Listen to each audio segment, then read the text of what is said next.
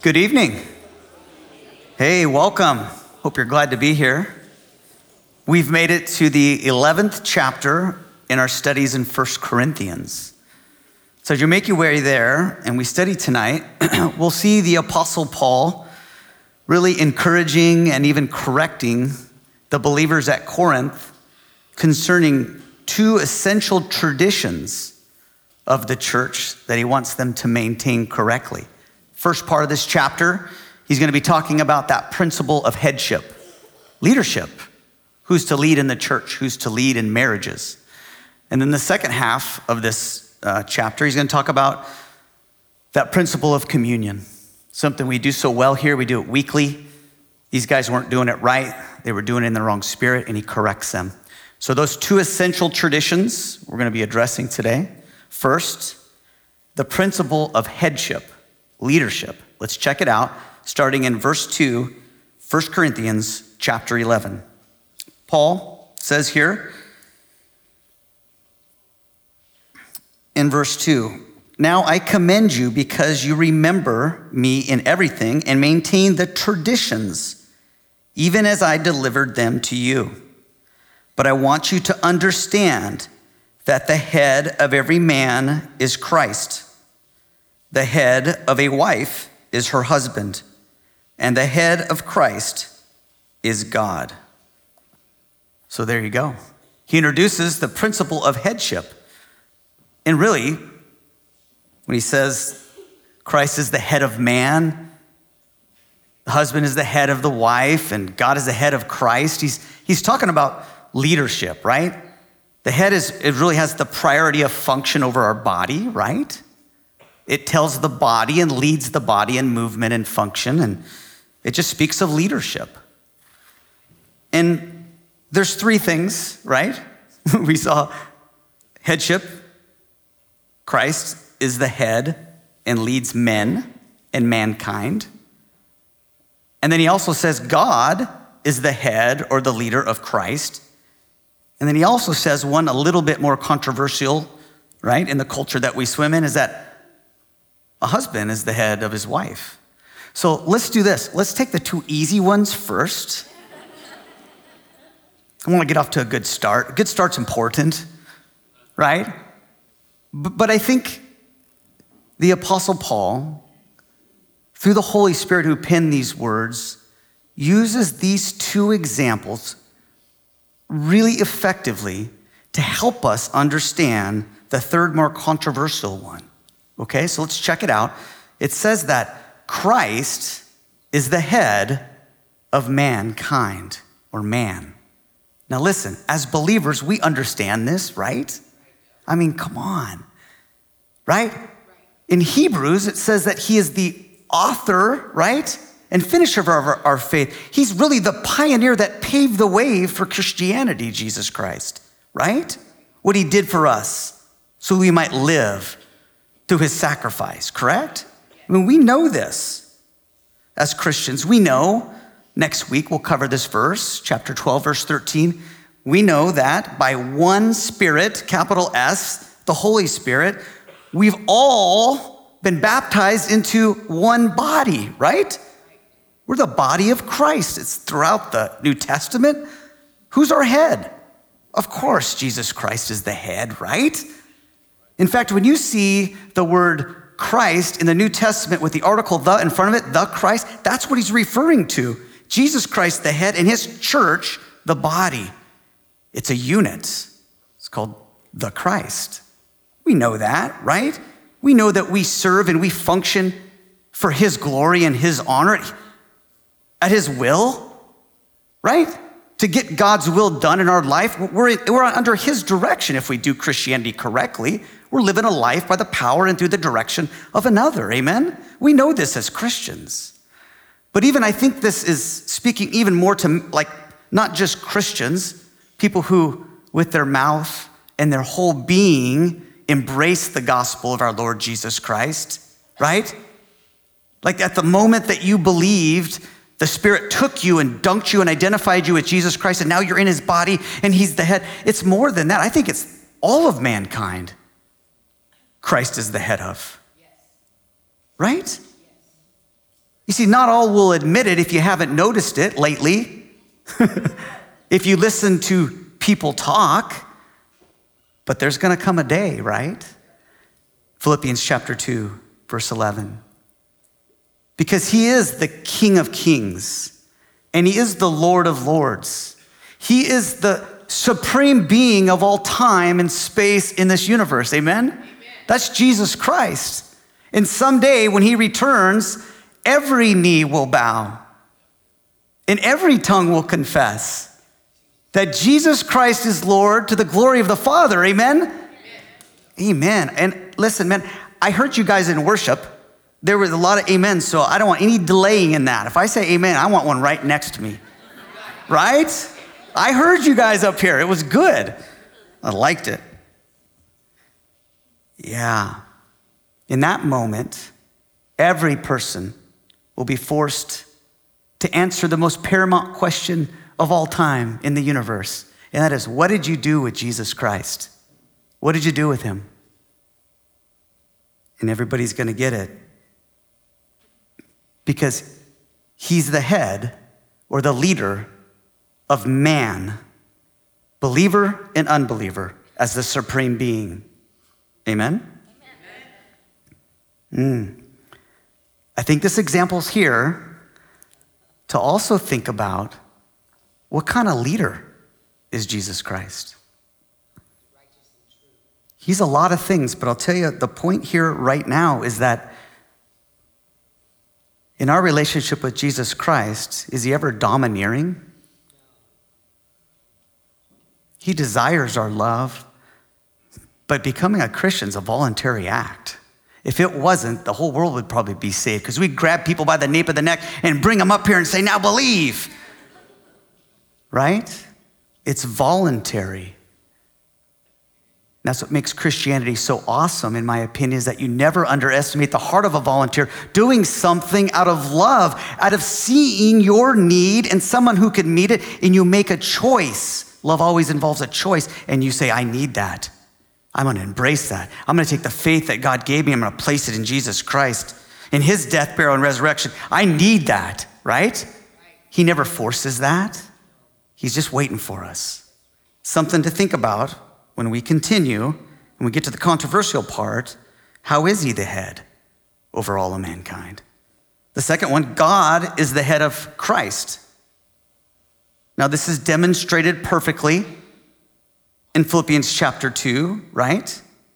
When God the Father, right, sent God the Son, the second person of the Trinity, right? to be in the form of man, right? He humbled himself. He became a human, fully divine and fully human, the God man. He came down here and he submitted to the Father's plan, right? He submitted to the Father's plan so that he could fulfill the redemptive mission to save all of mankind, right?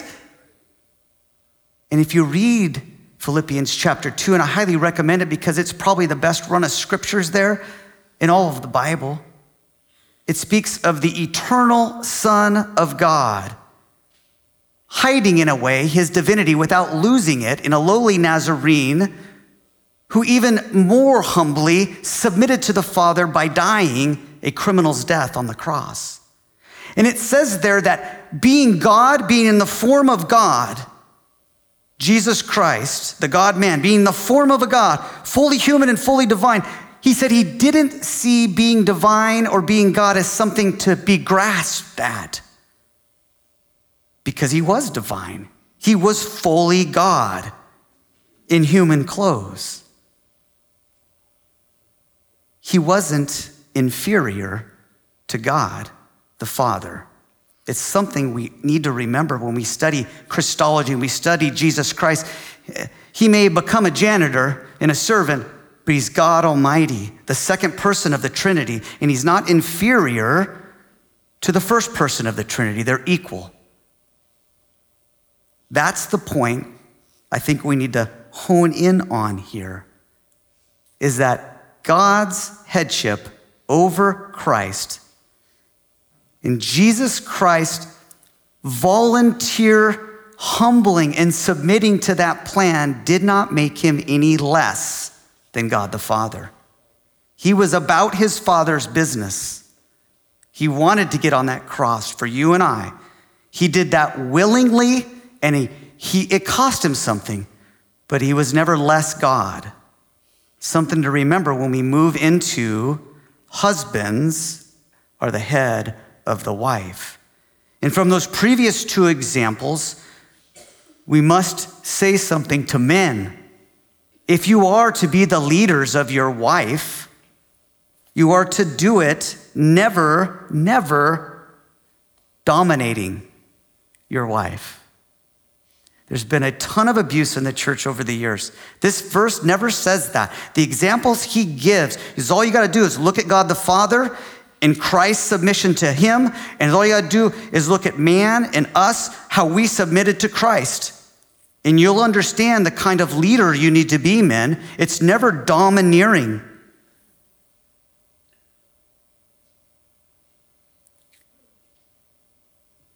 It's to be so loving and to be so giving and to put her first so that she sees the goodness and the kindness and the love and the dedication and the sacrifice so she willingly, voluntarily wants to be covered by you. That's the idea, right? Isn't that what happened with, when we came to Jesus Christ? It says that it's what? The domineering, heavy hand of God that brings us to repentance? It's His loving kindness, His goodness that brings you and I to the point where we go, I want to be under that. I want to be, I want Him to be my Lord. And I want Him to be my covering because I don't got what it takes. And He's good. He's a good, good God. Amen? Men, never domineering, loving kindness. Bring her under a loving submission, willingly wanting because you're a good person and a good husband. Wives, Here's what I'd say from those examples look to Christ. Christ submitted. He submitted. He humbled himself and he submitted to the Father. And you are no more less than your husband after you do that. In fact, I would say, and because I have lived with my wife long enough to know that she's probably superior to me. and I listen to her talk and the thing, the, her prayer life and her commitment, her discipline in the Lord. I listen to even her friends talking. I'm like, man, that's not what my friends are talking about. They're on a higher plane sometimes.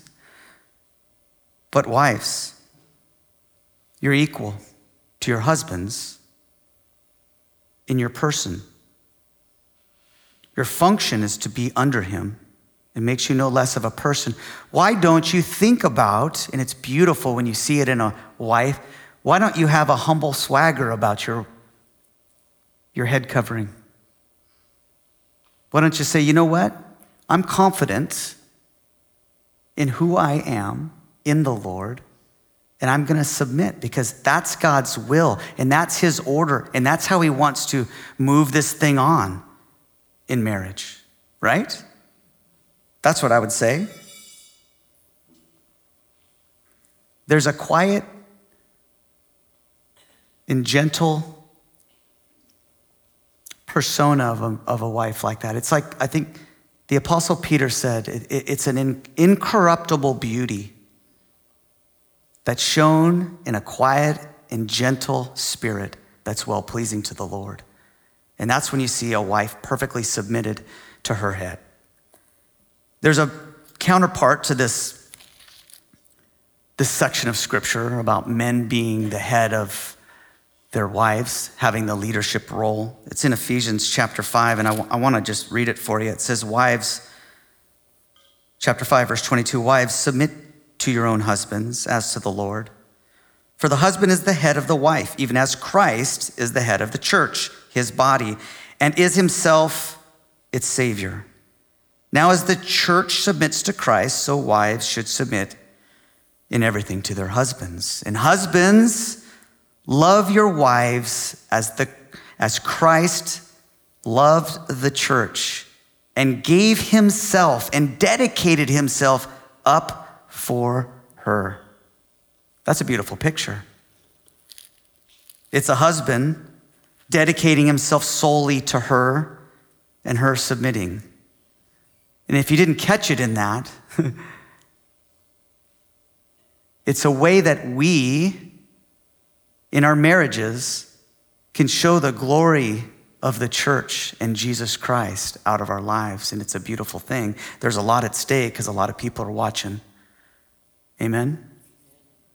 So the next verses are really um, starting in verse 4 to verse 16 is, is really the Apostle Paul applying this principle of headship in church in Corinth, which, as we will see, was a first century Eastern culture. and we'll, we'll read it.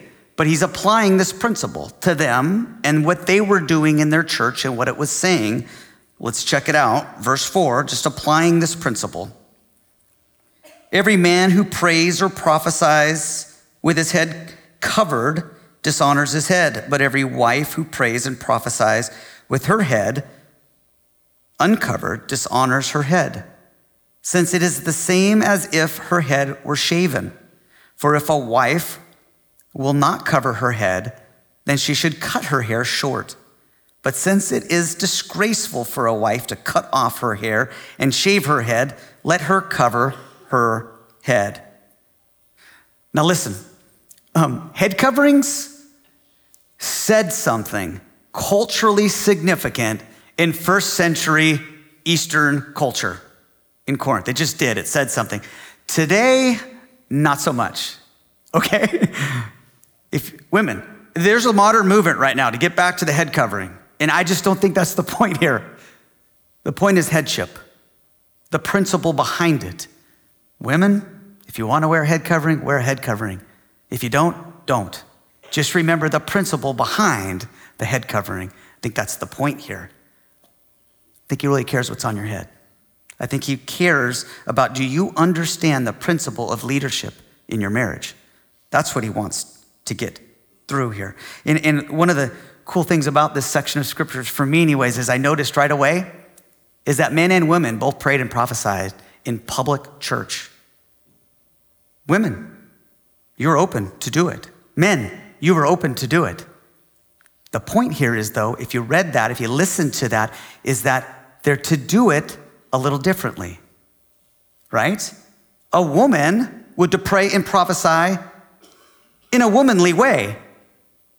A man should do it in a manly way. That's all he's saying. He's saying, listen, if you do these things in public church, in that culture, if you women, you do that without a covering, you're dishonoring yourself because you're telling people that you don't have a cover, that you're not submitted under your husband. So you need to do it like a woman should do it, like a wife should do it. And men, if you put it on, you're dishonoring your headship, which is Jesus Christ. So, yes, you both do it. You have the freedom to do that. But women do it as women do, and men do it as men do it. That's all he's saying. He wants order. And he wants us to understand the principle of headship, right?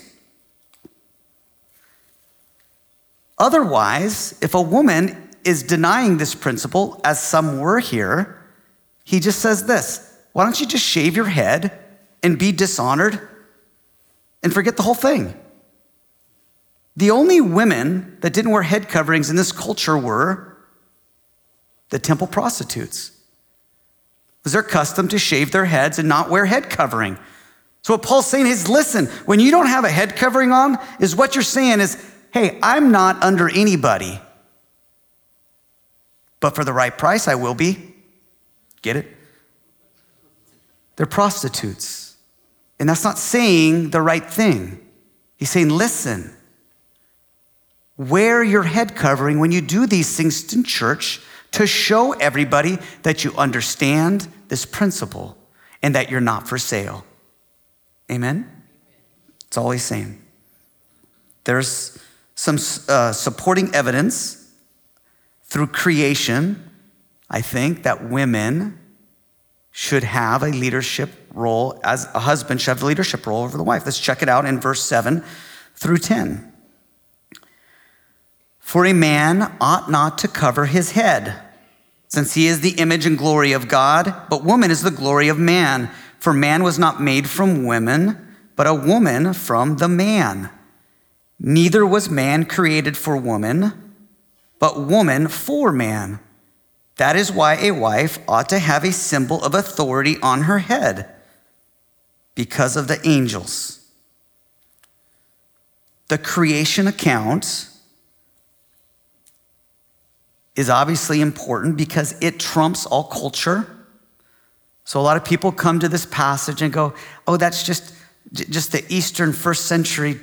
This this principle doesn't apply here." And Paul's saying, "No, I'm going to go back to creation now."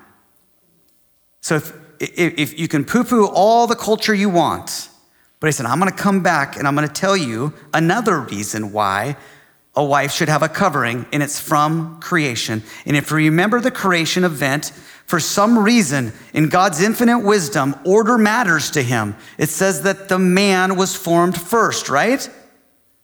I don't know why. And I don't know why it's so important to him, but it is. Man was formed first. You remember in Genesis, he took some dirt and he made Adam and he blew, he blew the spirit of life in him. He became a man. And he did some things before he got Eve created out of the man, right? Do you remember? He got to name all the animals in the creation, right? He got to do all those things. And as he was looking at them, he even got to work. He put him in, put him in the garden, till it, keep it. Go be a utilitarian man, will you? That's what he was. He was like this tool walking around, working and naming. And then he noticed, and God noticed, it wasn't good for him to be alone because everybody else had a pair. He had no helper. And so he made Eve, right? He put, put Adam to sleep, and out of Adam came Eve, right? And he, it says in the Bible that Eve was made for, as a helper to Adam. That's the, cre- that's the creation of man. God took Eve and brought her to him, not the other way around. And Paul's just reminding us listen, order seems to matter for God. Man came first, Eve was the helper and was brought to him. It says this matters. It says for the angels. He said, listen, you need to remember these things because of the angels. I don't know if you realize this.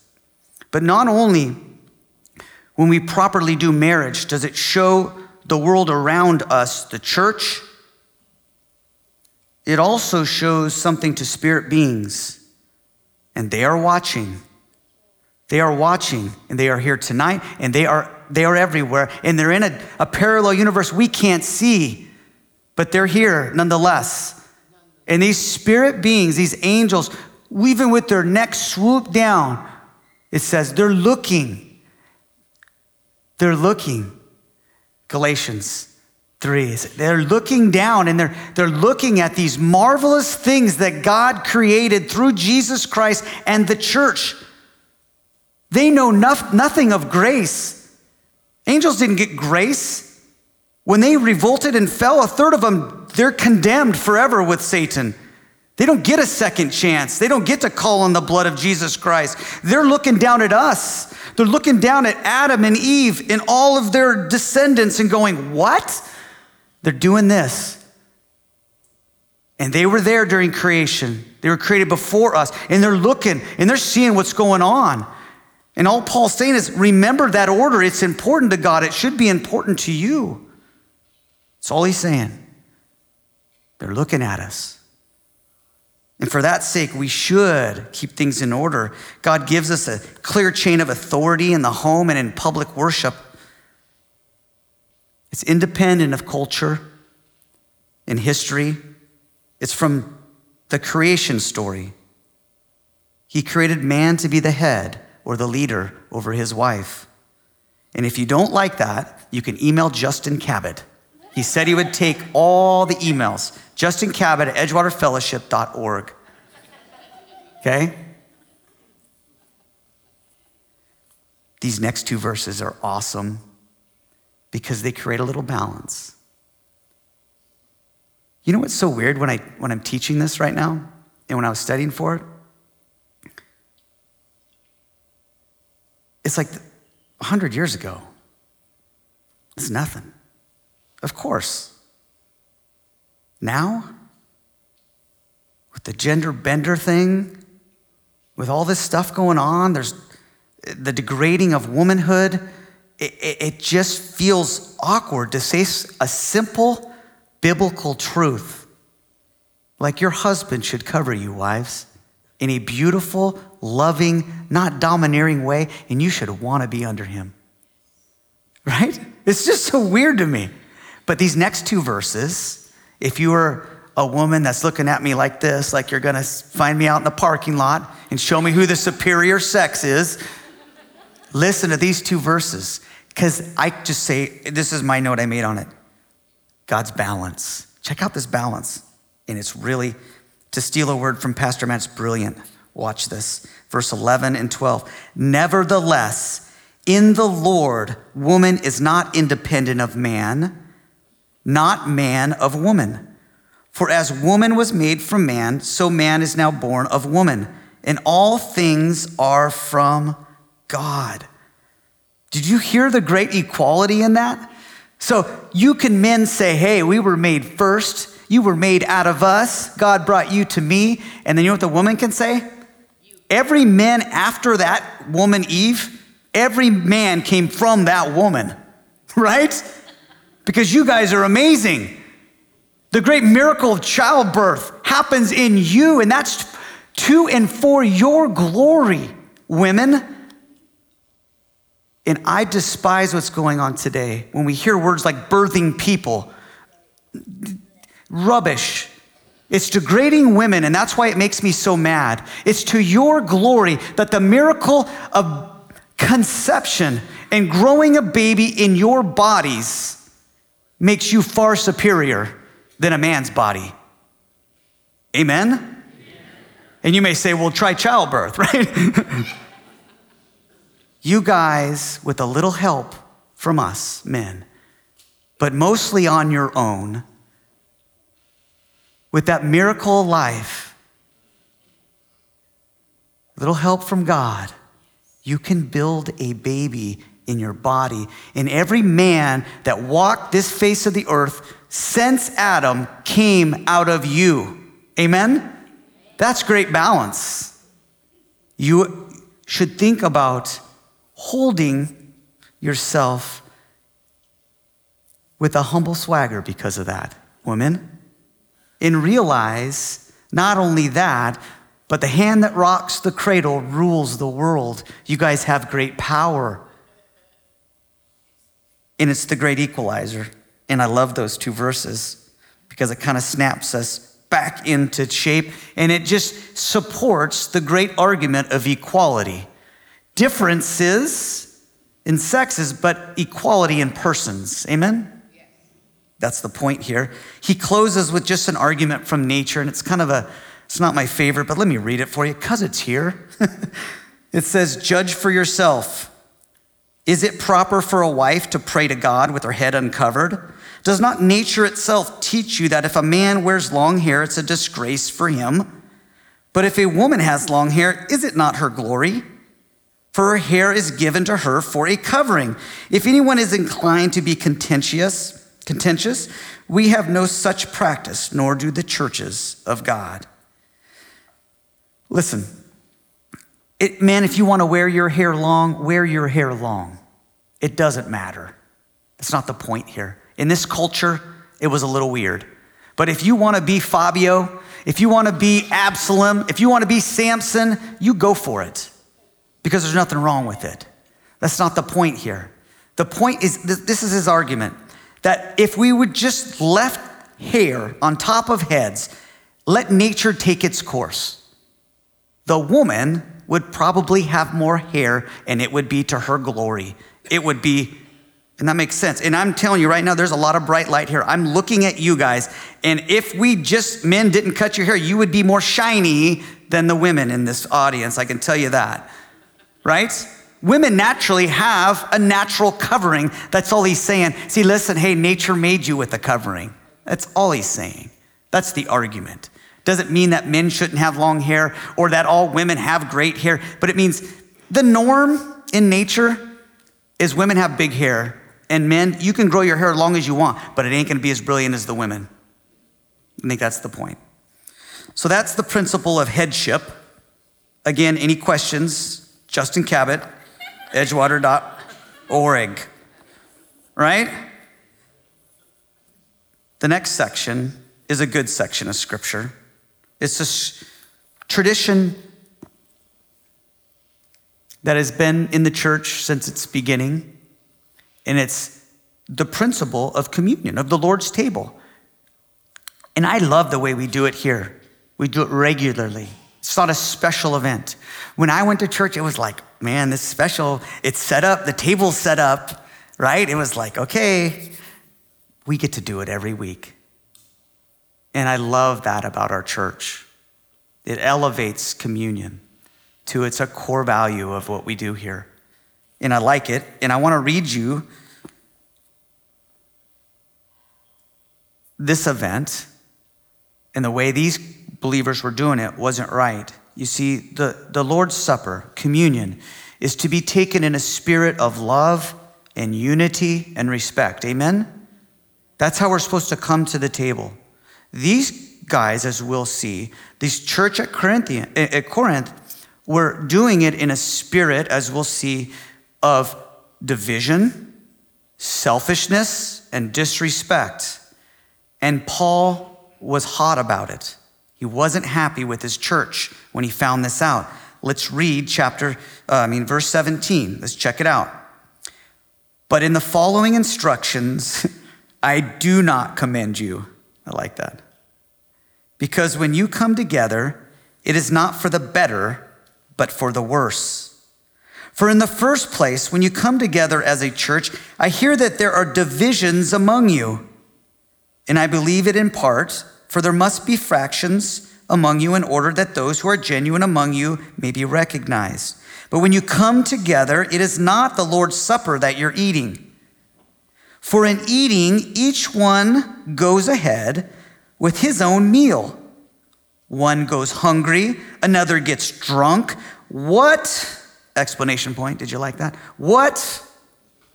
What? What? Paul says, Do you not have houses to eat and drink in? Or do you despise the church of God and humiliate those who have nothing to eat? What shall I say to you? Shall I commend you in this? No, I will not. Ah, like I said, Paul was not happy. Did you catch that? When there's an explanation point in the Bible, they're used very rarely. Should tell you something. He's not happy because they were taking the Lord's Supper in a spirit of division and selfishness and disrespect, not in love and unity. And to understand this fully, we need to understand in that culture, in that church, the way that they did communion was a bit different than we do. They would, in the tradition of the early church, when it was formed in Acts, they would have these agape feasts or love feasts. It, it was it comes from Acts when they started, remember when they shared all things in common? That was their way to carry on that tradition and say, listen, we're all in this together. We're, we're God's family. We're going to celebrate that. We're going to celebrate that we're one. We're God's people, His chosen people, His church. We're going to get together and we're going to share. We're going to share all common food together. You don't have to bring your own. There's no head table. We're all just going to buy some food and we're going to eat it together and we're going to love on each other in fellowship. And then after, we're going to take the Lord's table. That was their and it's a lot like their love feast, kind of what we do here on family night. It's exactly the same thing. It's a great name. It's called family night. We come and we, we all eat together. No one has to bring their own food. No one goes hungry, right? You can come and you can get teriyaki chicken or meatballs or hamburgers, right? It's awesome. Come, anybody, and come fellowship with us. Come share the same food and love on one each other, one another. That's all, that's all they that's all they were doing. And then afterwards, after that meal, they would they would take the Lord's table. Paul was unhappy, if you caught it. They didn't have a spirit of unity and love like those agape feasts said they should. And we're, we're, we're trying to represent. They had a spirit. Did you check it out here in, in verse 18? Divisions. There's divisions among you. You're, you're dividing, you see. It says each one goes, re, each one goes ahead and has his own meal brings his own food and eats his own meal. And even it said some were even hungry. Not everybody even got to eat, but you brought your better food and you ate in the corner and you didn't even fellowship. And there were some people that you're humiliating, he said, because they didn't eat. They're hungry. Some people come here on Wednesday nights because they're hungry. And you can eat as much as you want. And when you leave, there's probably some to go cases that you can take. That's the spirit of a family night meal. That's the spirit of love and unity, right? There's no, no one's better than one another. These guys were bringing their filet mignons and saying, You guys can have the teriyaki chicken that Sean cooked, but I'm eating my filet mignon because I'm different than you. I'm selfish and I'm on my own. I'm not of you. See, I, am I'm, going to withdraw and be selfish and I'm going to divide. Paul says, What? I mean, could you imagine if we did that here? It'd be so offending. It'd be so, so not what the body of Christ is all about. And that's what if this righteous indignation's going up in Paul. Paul's like, what are you doing? You're humiliating people who don't have enough to eat. You're being selfish. You're dividing. That is the exact opposite of what communion is supposed to show. Right? So divided, right? So selfish. Some were even getting drunk. Could you imagine that? You just bring your six pack with you, with your filet mignon? So disrespectful. The wrong spirit. And Paul says, You're disgracing the church. You're disgracing people. This is not what it should be about. So, divided, selfish, indifferent to God and his people, this church was hurting the church more than helping by doing communion after. Do you imagine trying to take the Lord's table drunk? I mean, geez, oh, criminy. Could there be anything more damning? Could there be anything more disrespectful? Paul said, No, I won't commend you in this. You're wrong. I'm going to put you in your place. In sharp contrast, the next section, Paul said, This is how you guys should do it. You should do it this way You should take communion in the spirit of unity and in love and in respect, and in a reverence. Check it out. He says, verse 23 For I received from the Lord what I also delivered to you, that the Lord Jesus, on the night he was betrayed, took the bread, and after he had given thanks, he broke it and said, This is my body, which is for you. Do this in remembrance of me. Does it touch anybody else that he thanked himself for his own body that he was about ready to give for you and I merely hours before this meal? Jesus Christ, the most thankful being in all the universe, he thanked himself for his body that it was gonna go be given on behalf of all of mankind. Amen? And then he said, in the same way, he took the cup. And after the supper, saying this, This cup is the new covenant in my blood. Do this as often as you drink it in remembrance of me. For as often as you eat this bread and drink this cup, you proclaim the Lord's death until he returns. Amen. Paul's saying, hey, this is the way we do it. And if you're wondering if I learned this from somebody else, I didn't. He said he got it directly from the Lord Jesus Christ himself. And it's one of the things that makes the great apostle Paul so great, in my opinion. Is you can read the account in Acts chapter 9 and even into 10, and you can read Galatians chapter 1, and it says this about Paul. After he got saved on the road to Damascus, he didn't go look for the authorities of Christianity. He didn't even go up to Jerusalem at that moment to meet the other apostles and get confirmation. He went out into the desert of Arabia. It says he was there for three years. And a lot of people have a lot of different ideas of what he was doing there or why he was there. But I am wholesale convinced that he was out there learning directly, graphically, alongside the risen and glorified Jesus Christ, learning stuff that only Paul knew, the mysteries that were hidden from the old and now revealed in the new. He was out there graphically, maybe in vision form. It, literally, in that verse in 23, it says, I learned this literally in the Greek alongside the Lord Jesus Christ. The risen and glorified Lord taught me this. He taught me many other things, but he taught me this communion. It's what makes him so special in the New Testament. It's what makes him the steward of the dispensation of grace. He's in charge of it. He's got the goods in a way, in, in a direction that only he could know from the lips in the vision of the Lord Jesus Christ. Amen? He learned it right from Jesus. He said, Listen, this thing that we're going to do here is to be done correctly. And I learned it from Jesus Christ directly. And it's learned through two symbols. If you caught it, the bread and the cup, obviously. He says, Take this bread. Jesus said, after you give thanks and you eat it. And do this. It's my body. Take in again Jesus Christ. Live on him. He said himself, I am the bread from heaven, right? You will not hunger if you eat me.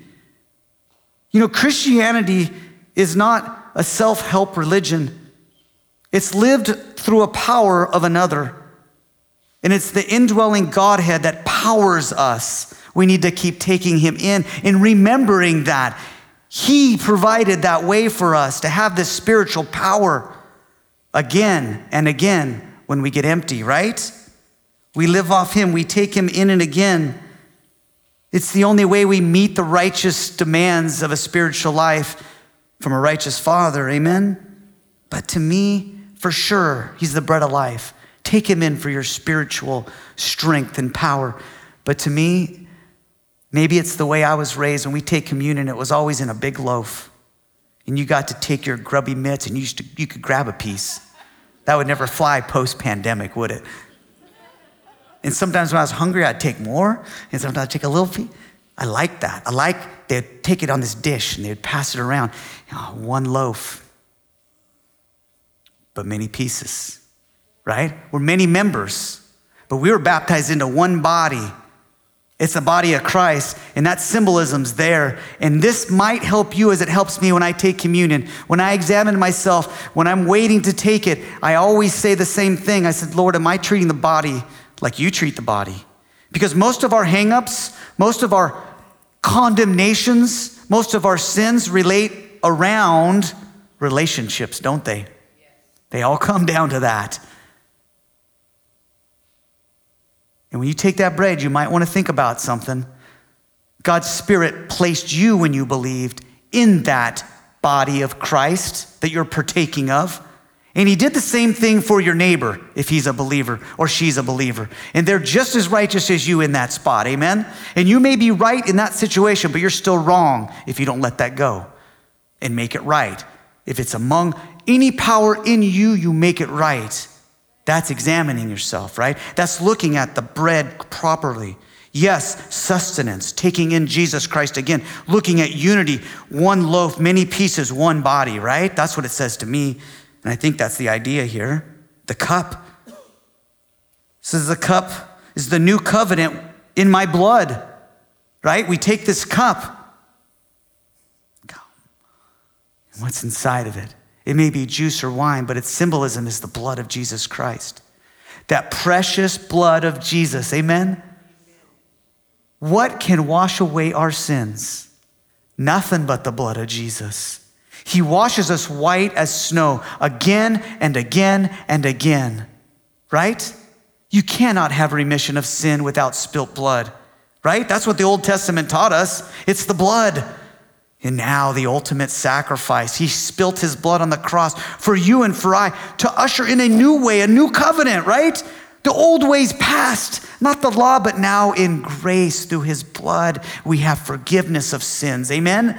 Come on, amen. Forgiveness of sins. We were saved through that blood. We have been forgiven from that blood. We've been indwelled by that blood. See, that blood's powerful, nothing but the blood of Jesus. Amen. That's what we're holding up and we're partaking of. Could you imagine doing that in a disrespectful manner? Oh, we just need to, oh, just take a second and think about that, right? All of that's made possible Jesus Christ shedding his blood on that cross.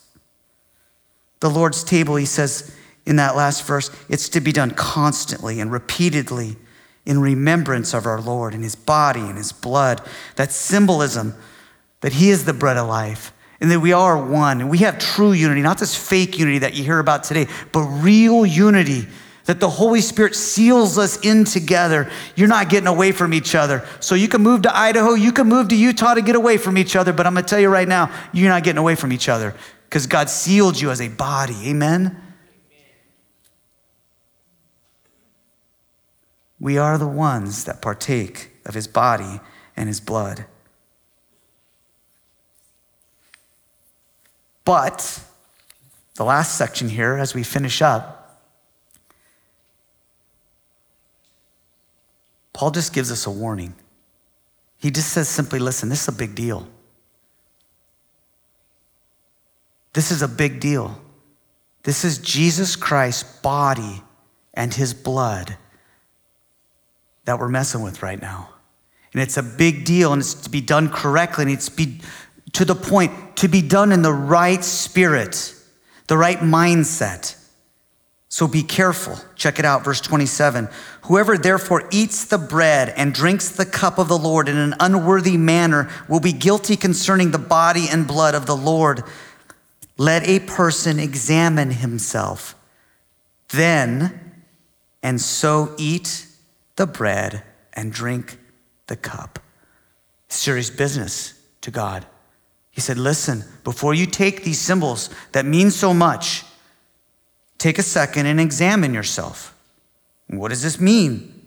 Well, it just means to be open in front of the Lord about your sins and about the status of your life and about the way you're living it and about the way you're thinking. Just be open before Him. You handle your sins and your problems openly with Him, and you're open to change. You're saying, Lord, as Psalm 139 did. Search my heart, know my thoughts, try me, examine me, Lord. See if there is any wicked way in me, and show me the way of everlasting, right? That's examining yourself. Is Lord, even those things I miss, show them to me. I'm open to you. Before you take the symbols, you should do that just in a moment. It doesn't have to be a solemn, sad moment. He, he, by the way, he said, Hey, examine yourself and then eat and drink. There's nothing superstitious about it, nothing you have to be afraid of. It just means check yourself before you do that. Otherwise, you're being unworthy of it. And it's disrespectful. It's not the spirit that he wants you to partake in your heart. And only you know how to do that. No preacher man knows how to tell you how to do that. You do it between you and your God. And you all know those sneaky parts of your black hearts because I know mine. And they're all different. And I can't tell you how to do it. I'm just telling you, examine yourself and be open and deal with your stuff before you partake and realize that there's power in taking it. Right? It can change those things. And when you're open to that by faith, take it. Be afraid of it, take it. These guys weren't doing that. These guys, as we'll see, these guys knew that truth, knew they were supposed to examine themselves, but they were drunk and disrespectful, and they still took the elements. And Paul goes on to say, Some of you are weak and ill and have even died because of this. Check it out. For anyone who drinks and eats without discerning the body eats and drinks judgment on himself. That is why many of you are weak and ill, and some have even died. But if we judged ourselves truly, we would not be judged. But when we are judged by the Lord, we are disciplined so that we not, may not be condemned along with the world.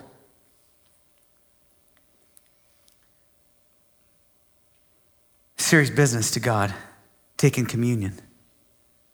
When you do unworthily, disrespectfully take those elements like these guys did, said they were, some of them were weak, some of them were sick, some have even died. That's not to scare you. That's just to tell you that's what the Word of God says. You ever done something really stupid? Like really stupid a million times and survived it. And you come out the other side, you know what most of us do in that moment? You start going, I could have died. Man, I don't want to do that again.